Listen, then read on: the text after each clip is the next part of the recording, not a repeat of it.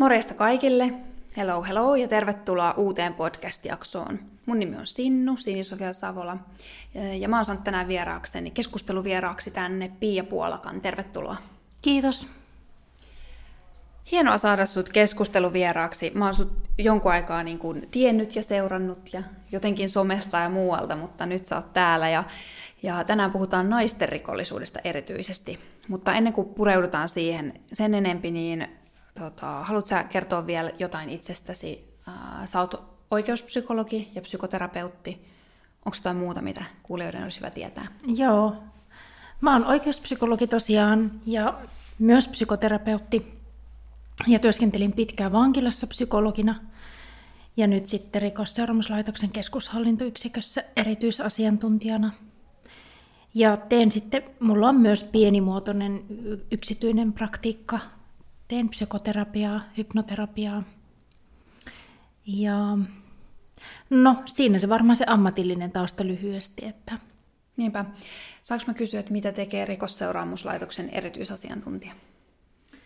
No siellä on erilaisia toimenkuvia, että sehän on se meidän hallinnollinen yksikkö, että mulla toimenkuvaan äh, kuuluu projektin vetäminen, älykäs vankilahanke, äh, vankien digipalveluiden kehittäminen, sitten oman koulutustaustan vuoksi mä oon myös vankiloiden psykologien tämmöinen koordinoiva yhdyshenkilö. Pidän heistä huolta, osallistun palvelujen kehittämiseen, asiakaspalvelujen kehittämiseen laajemminkin sitten. Ja sitten on myös vankiloiden hengellisen työn tämmöinen yhdyshenkilö. Siinä varmaan myös tämä psykologitausta syynä sitten. Mahtavaa, monipuolista.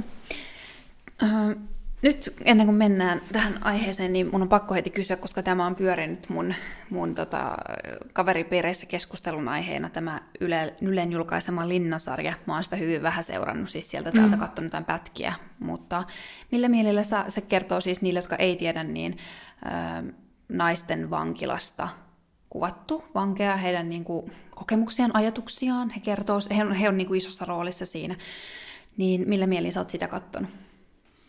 Joo, mä oon niitä muutamia jaksoja selannut, selannut läpi ja näyn itsekin siinä yhdessä jaksossa, kun sellipäätteet tulee uuteen vankilaan.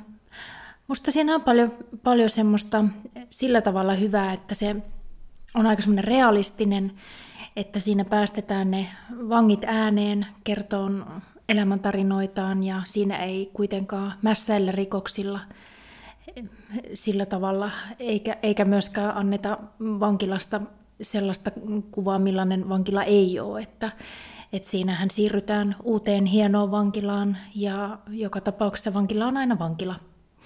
Ja tietysti sit se, että henkilökunta myös paljon tekee töitä tehdäkseen vankilasta myös kuntouttavan, että se on ollut se idea, idea varsinkin tuossa uudessa vankilassa. Ja sitten myös se, että siellä nämä sähköiset palvelut toteutus suoraan sellistä käsin, että se on ihan hyvä kurkistusikkuna siihen, että millaista se, millaista se vankeenhoito tänä päivänä on. Niinpä. Tota, joo, kiinnostavaa. Miten, miten sä ajattelet, että, tai kuulostaa myös siltä, ja mitä mä oon sun aikaisempia puheenvuoroja kuuntelin, kun sä olit muun muassa Futukästissä kertomassa, tämä kans puhumassa justiin tuosta älykäs vankilahankkeesta ja muusta, niin tulee jotenkin ainakin sellainen fiilis, tietämättä sen enempää, että et tota, vankeinhoitoa kehitetään kyllä tosi paljon mm. tällä hetkellä. Onko se totta tämä mun hanchi tavallaan, että tietämys on myös lisääntynyt paljon ja just, että tuohon kuntoutukseen panostetaan yhä enemmän ja enemmän. Ja... Kyllä, kyllä se on näin ja se on myös semmoinen kansainvälinen trendi, että siihen suuntaan tulee mennä ja Suomeahan pidetään kansainvälisessä vertailussa aika edistyksellisenä.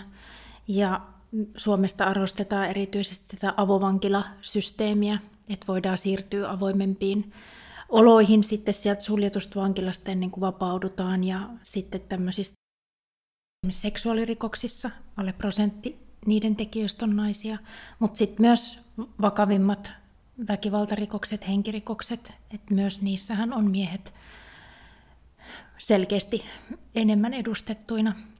Ja sitten se miesten ja naisten välinen ero pikkasen tasottuu, kun mennään tällaisiin ns.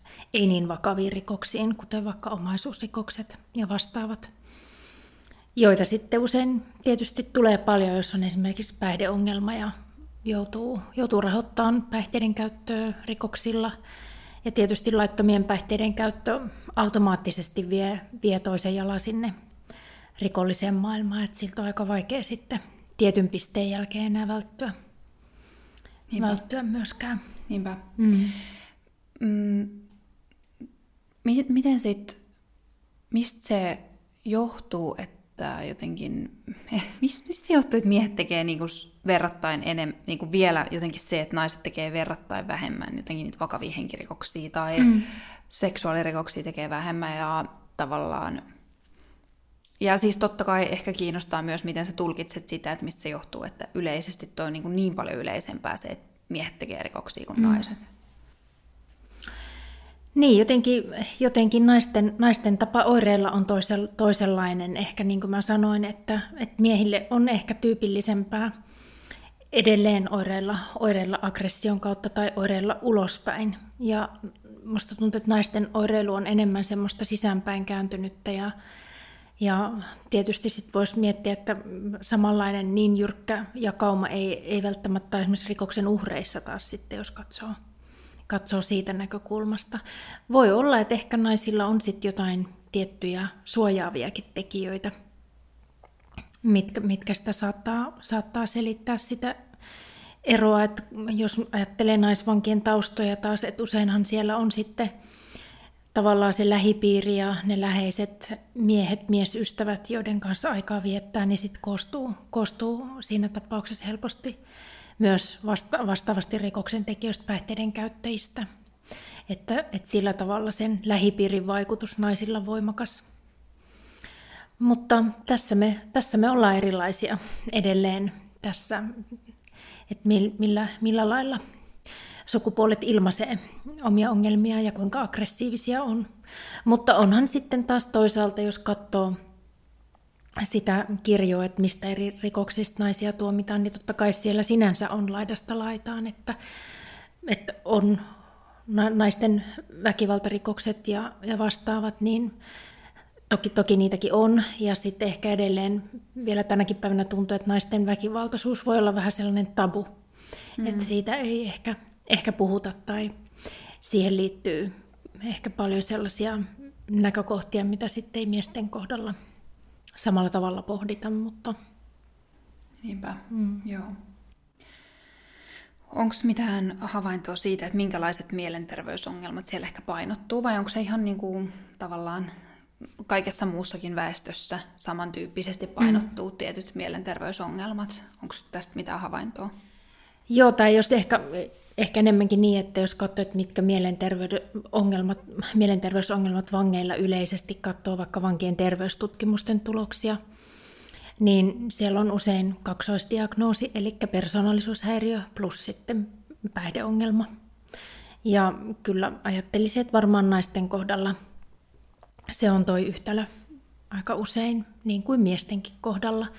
Mutta sitten on tietysti paljon, varmasti löytyy paljon monenlaisia diagnooseja ja sitten tietysti semmoiset tietyt ehkä yleiset tämmöiset mielente- mielenterveyden in- indikaattorit on yleisiä, että on masennusta, ahdistusta, itsetuhoisuutta ja sitten tietysti siellä ääripäässä sitten voi olla semmoista psykoottistakin oireilua. Suomessahan toki sitten taas on niin, että syyntakeettomat pääsee, pääsee hoitoon, jos on ihan psykoosidiagnoosi, niin ei tarvitse mennä vankilaan asti, vaan oikeuspsykiatriseen sairaalaan sitten niissä tapauksissa.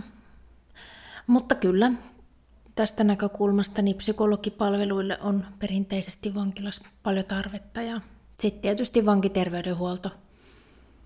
Ja, ja siellä esimerkiksi monellahan on, jos ajattelee vaikka neuropsy- neuropsykiatrisia ongelmia, että sehän on semmoinen sen yleisyys on oikeastaan vasta viime vuosina alkanut selvitä tuossa vankipopulaatiossa, että todella monella on näitä neurokirjon ongelmia, että ne oikeasti on yksi semmoinen riskitekijä, varsinkin tunnistamattomana ja, ja yhteydessä sitten vielä päihdeongelmia esimerkiksi, niin, ja vähän ehkä sellaiseen, sellaista on ehkä paljon myös vankien mielenterveysongelmissa tai niissä taustoissa, että on lähetty tavallaan itse lääkitsemään niitä mielenterveyden ongelmia esimerkiksi päihteillä juurikin, mm. mikä on tietysti huono idea johtaa, johtaa, johtaa ikävään lopputulokseen, mutta yksi semmoinen selittävä tekijä sitten kanssa siellä taustalla.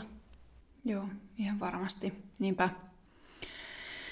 Miten sitten, mulla tuli, kun mä kysyin tähän aiheeseen liittyen Instagramissa kysymyksiä, niin mulla tuli sellainen kysymys, joku kysyi siellä, että kun, kun tähän naisten, ilmeisesti siinä linnasarjassa oli just tullut esiin, että naisten niin kuin rikollisuuden taustalla, tai en mä tiedä tausta, mutta rikoksen tekijöillä on useammin kuitenkin sit just mielenterveysongelmia ja hyväksikäyttöä mm. ja niin kuin uhriksi joutumista, rikoksen Kyllä. uhriksi joutumista. Niin tästä tuli myös mieleen, jollain on tullut mieleen, että onko naiset sitten jotenkin, voiko ajatella vähän silleen, että ne on moraalisesti vähemmän vastuussa niistä omista rikoksistaan tämän perusteella? No kyllähän syntakeinen ihminen on, on aina vastuussa, mutta sit, sitä helpottaa ehkä sitä erilaisten rikosten moralisointia se, että muistaa sen, että kaikelle on syy. Et, et taustat, taustat on aika hurjiakin. Ja sitten esimerkiksi näiden traumojen kohdalla on ajatellut, että tietyllä tavalla ainakin joidenkin ihmisten kohdalla se on totta, että ihminen toistaa saamaansa kohtelua. Että siellä on paljon uhriksi joutumisen kokemusta ja sitä kautta myös sit sitä, että se oma, oma tapa elää, niin se, se on sekoitus semmoista sekä tekijyyttä että uhriutta. Jos ajattelee, että minkälaista se elämä on tuommoisessa päihde, päihde- ja rikosmaailmassa, niin sitähän se on, että siellä on vuoroin hyväksikäytettynä tai hyväksikäyttäjänä itsekin. Että jos ajattelee tälle laajasti ajateltuna hy- hyväksikäytetyksi tuloa. Et siinä mielessä niin ja sitten on joskus kuullut myös kollegan, kollegan sanovan näin, että se täytyy ajatella niin, että, että trauma on tietyllä tavalla mielelle sama kuin vaikka virus on fyysiselle, fyysiselle terveydelle bio, biologiassa ajateltuna, Et, että kyllä ihminen menee rikki. Ja, ja tavallaan mitä varhaisempi trauma, niin sitä, sitä pahemmat vauriot, sitä vaikeampaa jälkikäteen korjata, varsinkin jos vasta, vasta viiveellä saa apua. Että kyllä kaikella on, on vaikutusta kaikkeen. Mm. Niinpä. Joo. Tuo on tosi hyvä, että vanha, vanha kansan viisaus, että ymmärtäminen ja hyväksyminen on myös eri asia. Ja, niin. ja tavallaan tai, tai ymmärtäminen ja se, miten siihen pitää puuttua ja toimia sen eteen. Ja, ja voi olla, että siinä ehkä aina ihan on onnistuttu niin kuin yhteiskuntana myöskään puuttua mm. hyvällä tavalla siihen ähm, rikokseen vaikkapa. Tai siis tarkoitan ei, ei positiivisella tavalla, vaan silleen niin kuin sopivalla tavalla ja niin kuin rakentavalla ja eteenpäin vievällä tavalla. Mm. Niin, se on tärkeää tavallaan sekä osoittaa se, että ihmisen täytyy kantaa vastuu teoistaan, mutta sitten toisaalta, jos ajattelee, että yksi keskeinen osa vaikka vankilan psykologin työtä on käydä ihmisen asiakkaan kanssa läpi tämmöisiä niin sanottuja rikoskeskusteluja, Eli pyrkiä ymmärtämään, että miksi se rikos on tapahtunut, mitkä tekijät siihen on johtanut, koska sen ymmärryksen kautta on helpompi lähteä, lähteä rikkomaan sit sitä sellaista käyttäytymismallia, joka rikoksiin johtaa ja sitten vankilaan. Että asian, asian ymmärtäminen tai se, että ainakin ihminen itse ymmärtäisi itseään paremmin, on, on se itseymmärryksen lisääminen on avain siihen, että pystyisi myös muuttamaan käyttäytymistään – et syiden tietäminen on tärkeää monella tapaa. Niinpä. Joo. Tuntuuko susta, että mit, miten kun sä oot vankilassa ollut pitkään tälle, että hakeutuuko vangit paljon niin kuin mielellään psykologien luo ja, ja ehkä nyt vielä puhutaan niin kuin naisvangeista erityisesti ja lisääntyykö se ymmärrys sen vankilajakson aikana? Kyllä vangit käyttää paljon psykologipalveluja. Osa syy on tietysti se, että tässä nykyisessä järjestelmässä tehdään rangaistusajan suunnitelma. Eli voidaan myös tietyllä tapaa siinä rangaistusajan suunnitelmassa edellyttää tai ainakin ehdottaa, että tulisi käydä esimerkiksi psykologilla keskustelemassa rikoskäyttäytymisestä, päihteiden käytöstä, käymässä läpi sitä tehtyä rikosta. Mutta sen lisäksi katsoisin, että kyllä on myös omaa motivaatiota ja vankeusaika on kuitenkin sellainen, että siellä sitä aikaa on. Se on sellainen kuitenkin aika, että siinä väkisin tulee sellainen pysähtymisen paikka, mitä ei välttämättä siviilissit siinä kierteessä ollessa. Ja sitä elämää eläessä, niin sille ei ole samalla tavalla tilaa, ellei ole sitten jo sitoutunut sitä muutosta todella tekeen. Et vankila on sillä tavalla hyvä pysähtymisen paikka – ja kyllä mä uskon, olen tietysti nähnyt monenlaisia tarinoita ja on ollut monenlaisia asiakkaita, mutta mm. kyllä en, en kanssa varmaan omaa työtäni jaksanut, jos ei olisi tullut myös semmoinen olo, että, että monet haluaa muutosta ja aika, aika moni myös pystyy siihen. Se ei välttämättä tule hetkessä eikä kahdessa ja se voi joskus vaatia sen, että tulee vankilaan vielä uudestaankin vielä jonkun aikaa. Mutta ainakin, että se muutosprosessi lähtee liikkeelle ja puhutaan, nykyään puhutaan myös niin sanotusti desistanssista, eli siitä, että rikoksista irtautuminen on prosessi, pitkä prosessi, siinä on erilaisia vaiheita ja se kestää sitten oman aikansa ennen kuin ihan, ihan täysin ja lopullisesti on irtautunut, tehnyt sen elämänmuutoksen ja ne viimeisetkin kiinnikkeet tai äh, ehkä sosiaaliset suhteet, jotka siinä elämäntavassa pitäisi kiinni, niin on, on jotenkin lähtenyt pois ja on tullut tilalle toisenlainen elämä. Niinpä. Joo. Mietin sitä, jäin vielä palatakseni vähän tuohon moraaliseen kysymykseen siitä, että jos on elämä on vienyt niin kuin, niin kuin vaikeita reittejä niin kuin alusta alkaenkin monesti varmasti, että miten siinä on moraalisesti, onko siinä vähemmän vai enemmän vastuus, mutta justiin se, että kuitenkin näinhän se käsittääkseni kuitenkin Suomessa on, että, että sit sitten kaikki ihmiset on siis syyn tokeisia, miinus sitten, jos on ollut psykoosissa, kun tekee sen mm. teon, ja onko jotain muita, mä en muista, mutta ainakin se, mm. että sinänsä niin kuin, ehkä se olisi sitten vähän, täytyy lisätä vielä tuohon, että vähän niin kuin harmaa taloutta, jos lähtisi niin kuin aatteleen, että no, no kuka on syyn takeeton ja kuka, kuka niin kuin olisi moraalisesti vähemmän vastuus ja kuka ei, niin mm. niin varmaan se olisi niin kuin ihan mahdoton piirtää. Varmaan se psykoosissakin oleminen on nyt vähän niin kuin sellainen raja, mikä on vedetty vaan sopimuksesta, että mm. ihminen ihan oikeasti ei, ei ole hallinnut niin kuin mitsään, mutta tavallaan että vaikka siellä olisikin niin kuin sellaisia selkeitä kulkuja, että okei, tästä todennäköisesti ihminen rupeaa itse jollain tavalla tätä oireilemaan ja toistamaan, niin mm. se menisi aika hähmäiseksi, vaikeahan sitä on tulkita tai jotenkin. Saako se kiinni, mitä mä haen, niin kuin palata jotenkin, että mikä on syy ja seuraus ja Kyllä, kyllä. Siinä kannattaa olla aika varovainen ja toistaiseksi on Suomessa näin, että, että psykoosisairaudet ja sitten kehitysvammaisuus on, oh, on sen tyyppisiä tekijöitä, joissa sitten katsotaan, että se syyntake on, on syyntakeettomia. Et psykooseissahan kuitenkin ihmisen todellisuuden taju on, on heittänyt niin pahasti, että, että hän ei osaa itse enää arvioida tekojensa seurauksia ja näin, että tietysti sitten se on, kyllähän Suomessa mielentila tutkimukset tehdään, että jos syyntakeettomaksi todetaan, niin käy sellaisen prosessin läpi, jossa se sitten pitää todeta. Ja sitten voi, to, toki voidaan filosofisoida sitten, että onko, onko se syyntakeisuus, onko se lääketieteellinen ja psykologinen kysymys vai onko se esimerkiksi tämmöinen enemmän filosofinen tai poliittinenkin jopa kysymys. Mutta Suomessa se on näin, että se tulee ihan suoraan sieltä sitä kautta, että ihminen arvioidaan psyko- psykologiselta ja psykiatriselta kannalta enemmän mm. siinä, siinä tuota vastuun kantamisen kyvyssään. Mm. Niinpä. Ehkä tästä päästään sujuvasti myös sitten niin kuin vankilassa olemiseen ja naisten olemiseen vankilassa, että olettaisin nyt sitten tämän pohjalta, mitä ollaan nyt tähän asti keskusteltu, että naisten tuomiot on myös huomattavasti lyhyempiä, öö, mutta toki kaikista rikoksista ei tietenkään käydy vankilaan, mutta mm. varmasti nämä tuomiotkin sitten on lyhyempiä, mikä sitten tekee... Itse asiassa nyt tuli vähän sellainen off-topic-kysymys, mutta tavallaan miten se sitten... Mä mietin ihan jo sitä, että miten se muuttaa sitä jotenkin vankilaan arkea tai vankilassa mm. olemistakin, mm. että ne tuomiot on vähän ehkä lyhyempiä ja ylipäätään, niin onko ne? Mm.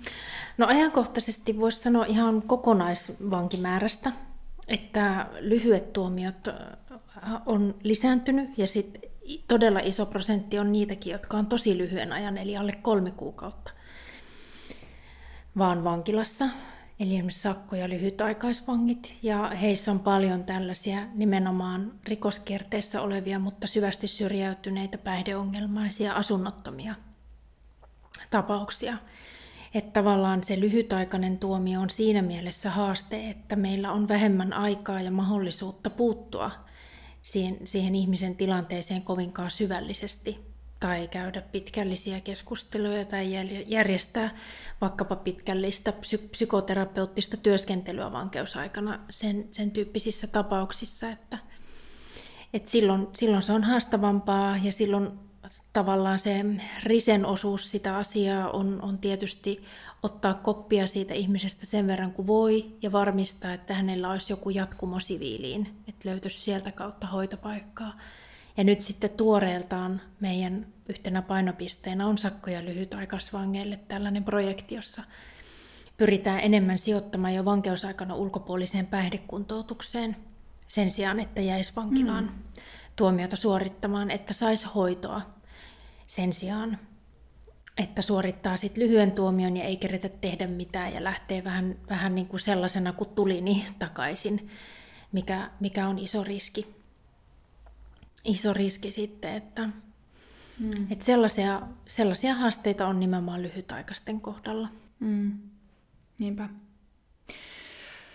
Voidaanko vielä vähän käydä tuota eri, että millaisia kehityskulkuja, että jotenkin saa, saa sit niinku kiinni, että millaista se on sitten, kun on lyhyen aikaa siellä vankilassa, niin millaisia niinku ne palaamiset sinne siviiliin on, että se on niin tärkeää, että saadaan hoito siihen väliin. Että mm. et jos sä pystyt kuvaamaan jotenkin sekä siis vähän sitä, niin kuin, että, että minkä tyyppisiä kehityskulkuja ihmisillä on niihin ää, erilaisten, tietenkin riippuu varmaan rikoksesta, mutta jo, jotenkin niin kuin siihen, että, että tekee rikoksia ja sitten sit miten se jotenkin, miksi se on tärkeää se päihde paikan saaminen vaikkapa sen jälkeen tai jonkun mm. muun hoidon. Niin, eli nimenomaan se, että, että miten siinä tuomiolta vapautuessa tulisi huomioida se, että ei päätys takaisin rikoskierteeseen. Niin, niin mm. jotenkin, että niin, että millaista se jotenkin elämä, vähän niin kuin, että täs, tässähän niin kuin sit implisiittisesti tulee esiin myös se, että, että se jotenkin on oletus, että ihminen päätyy takaisin tekemään rikoksia. Mm. Mm. Ähm, niin mi- millaiseen elämään sit ihmiset astuu silloin, kun ne vapautuu vankilasta tai lyhyeltä tuomiolta? Mm.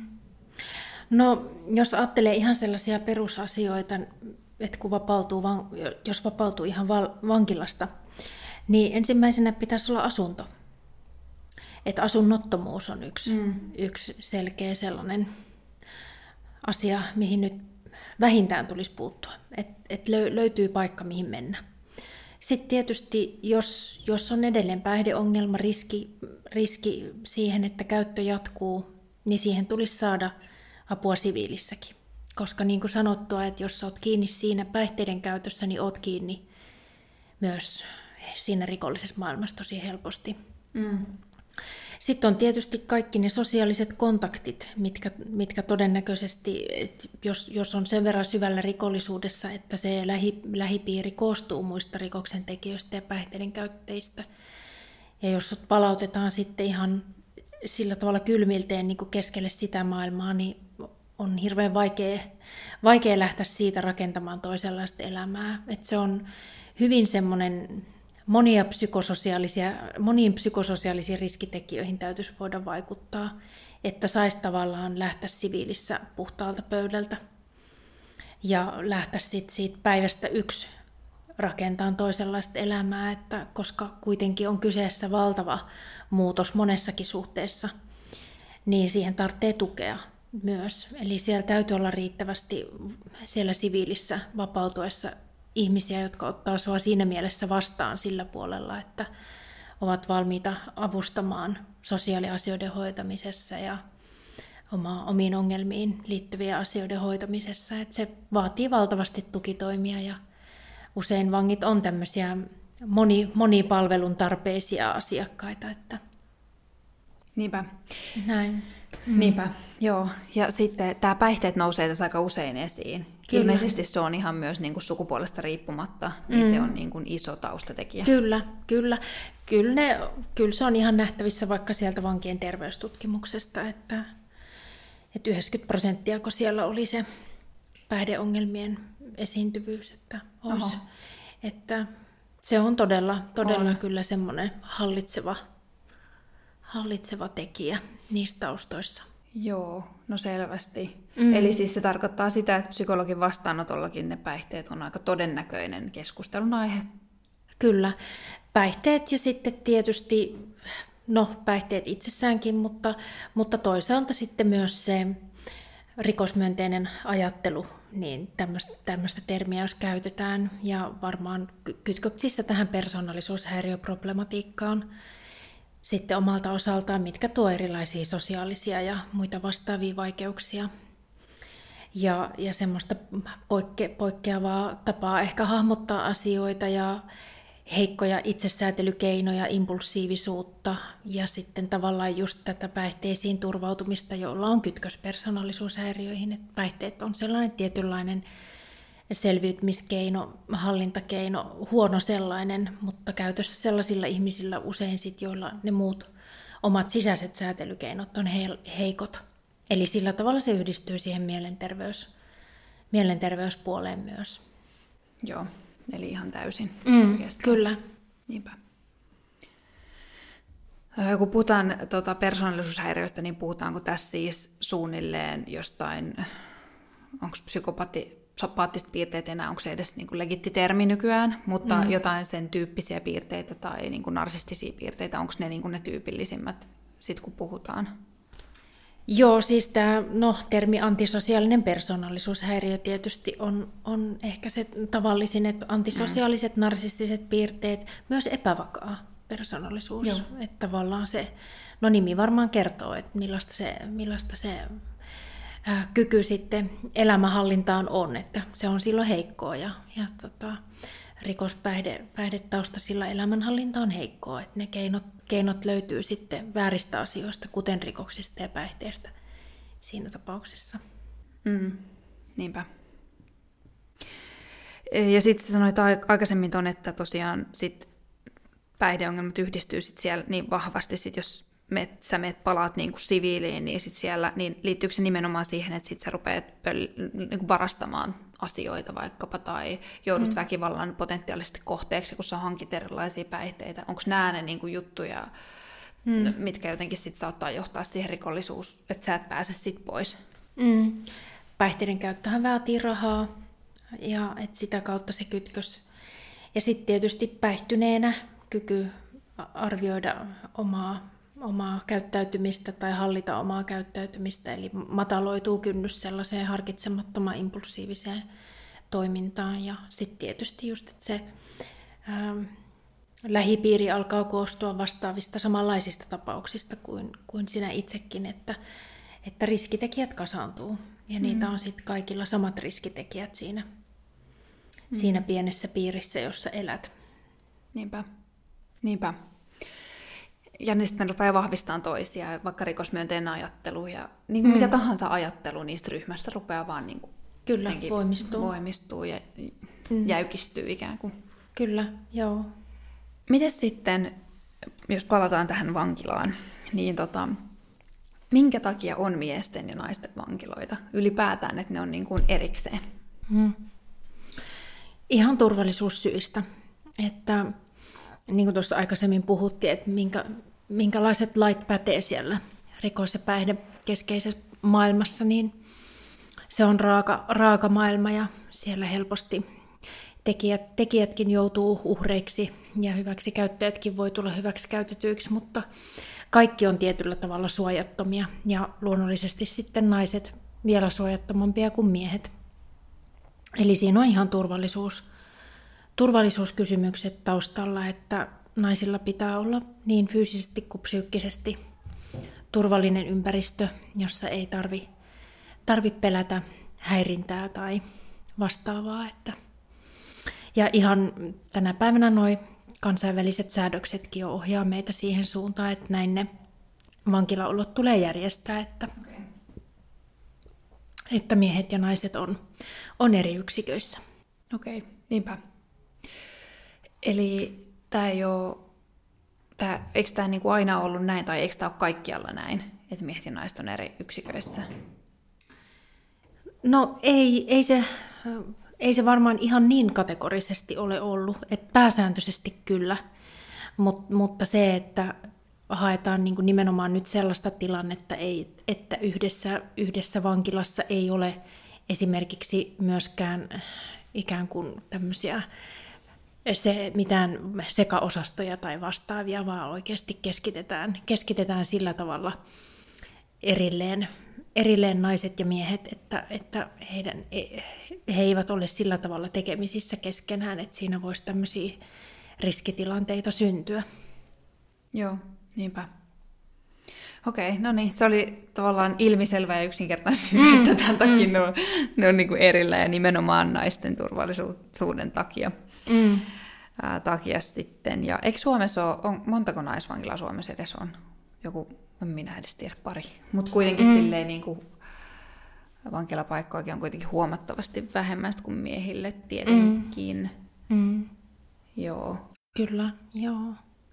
Et Suomessahan on nyt suljettu vankila toi nais, pelkästään naisille Hämeenlinnan vankila ja, ja sitten nämä muutamat avolaitokset, jotka on pelkästään naisille, että nyt juuri Kestilän vankila muuttunut pelkästään naisvankilaksi ja sitten tämä Vanajan vankila on naisten Joo. tai Vanajan osasto siellä. Niinpä.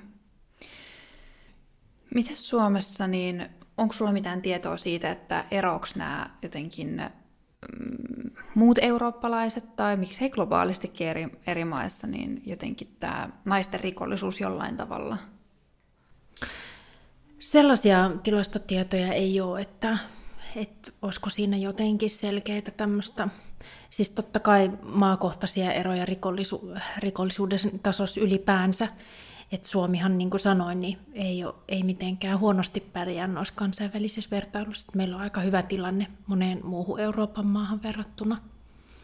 Mutta en ole naisten, naisten rikollisuudesta varsinaisesti selvittänyt, että mm. olisiko siinä jotain sellaista selkeää eroa, mutta siis sen nyt ainakin voi sanoa ihan, ihan että kyllähän se, millaisia vankilat on esimerkiksi, niin eroaa valtavasti jos tarkastellaan kansainvälisesti ja eri, eri maiden maanosien tilannetta. Ja niin kuin sanoin, että Suomessa, Suomea monesti hämmästellään, että meillä esimerkiksi on niinkin paljon käytössä tällaisia niin sanottuja avovankiloita.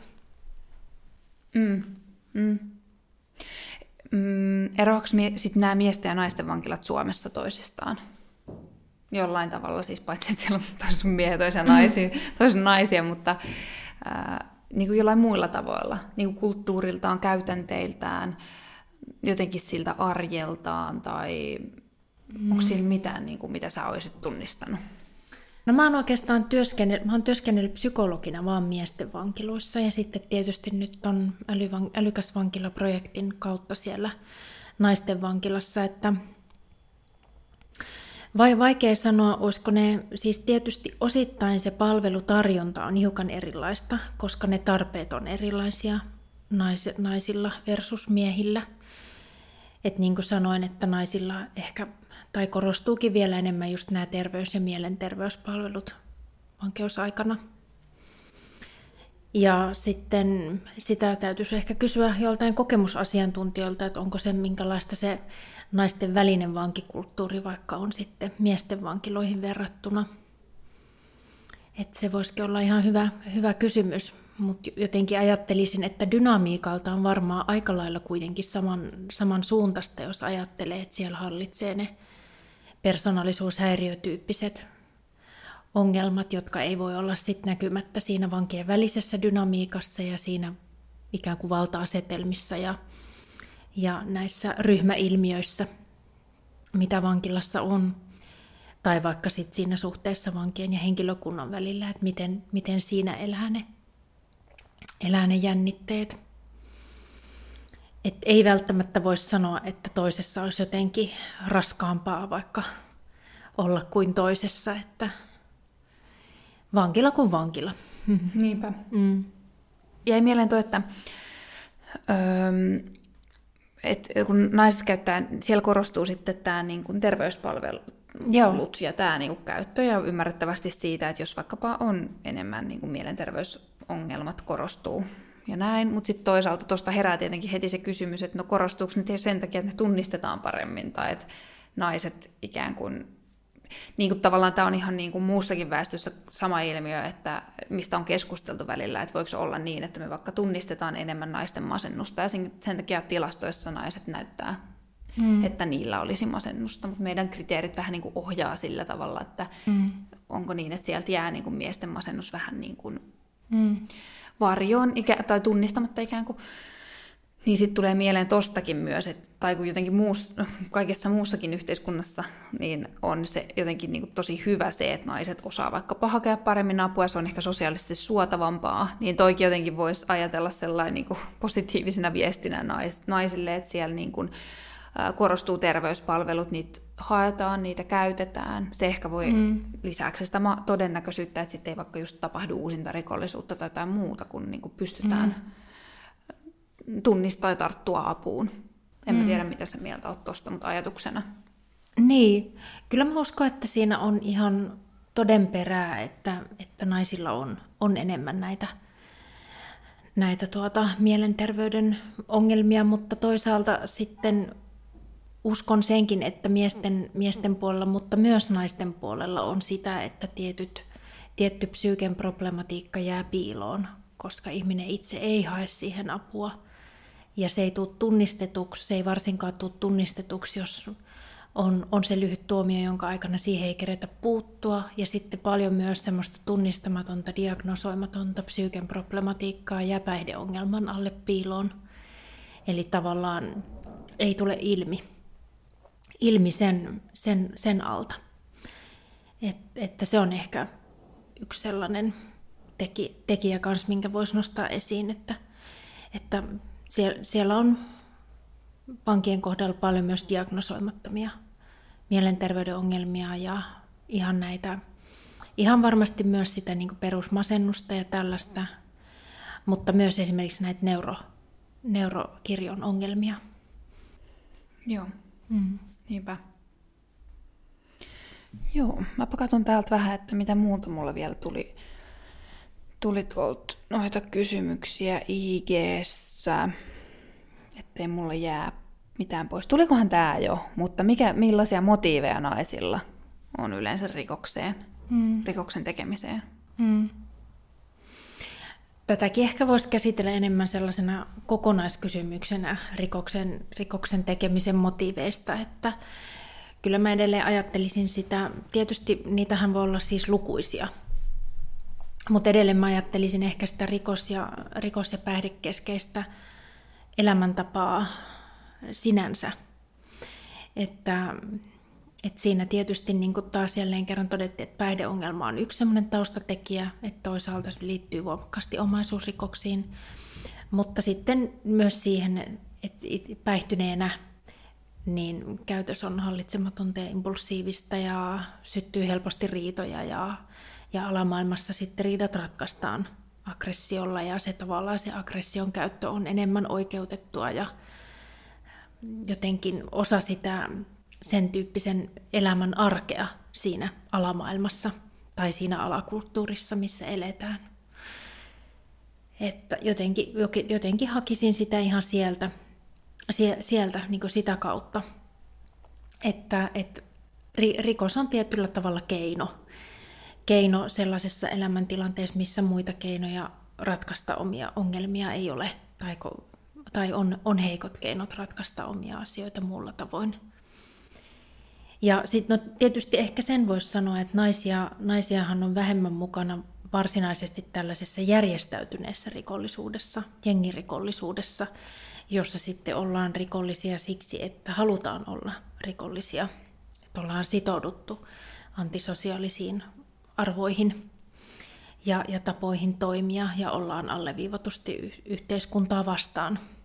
Ei pelata sen säännöillä. Et silloinhan, silloin motiivit on ehkä hieman toisenlaisia kuin vaikkapa silloin, kun on, on kyse tämmöisestä mielenterveysongelmaisesta, päihdeongelmaisesta, asunnottomasta, syrjäytyneestä tapauksesta, jolla se on, on sitten semmoista toisenlaista selkeitä keinottomuutta kuin sitten tällaisessa ehkä ammattirikollisuudessa niin sanotusti. Mutta sielläkin Joo. usein vähän niin kuin molempia motiiveja taustalla. Aitoa keinottomuutta, mutta myös sitten ää, sellaista sitoutuneisuutta ja, ja rikosmyönteistä ajattelua sinänsä ja, ja tämmöistä, voisiko sanoa päälailleen kääntynyttä arvomaailmaa ja antisosiaalisia ja tietysti vakavimmissa rikoksissa myös niitä psykopaattisia piirteitä Joo. löytyy sitten. Joo. Niin, toi on muuten, on, onko olemassa, niin, mä en ole ikinä kuullut naisten niin kuin rikollisjengeistä. Mm.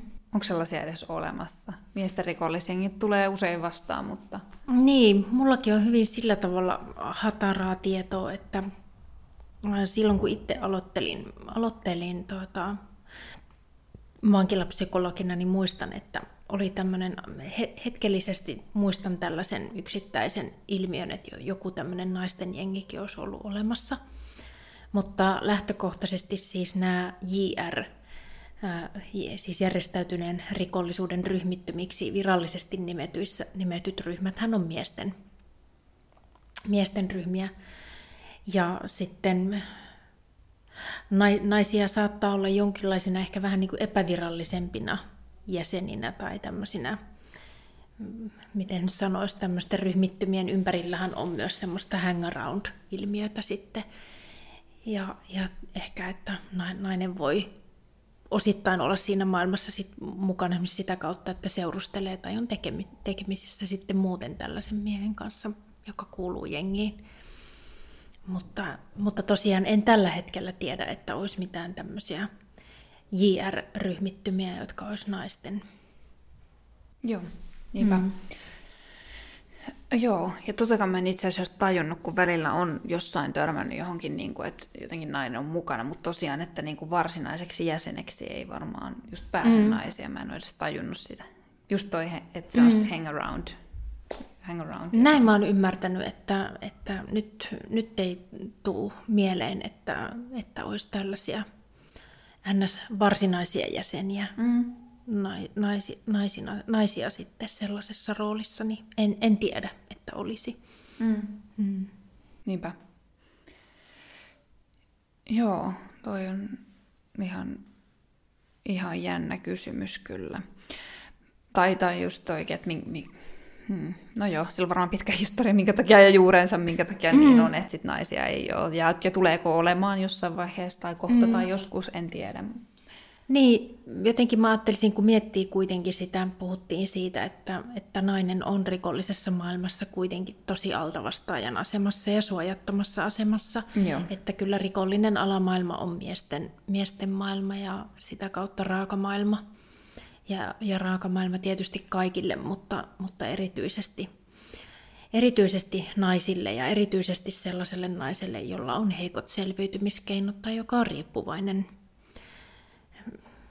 ja voi olla riippuvainen jostain, jostain miehestäkin sitten siinä elämän, elämän tota, tyylissään mm. konkreettisesti.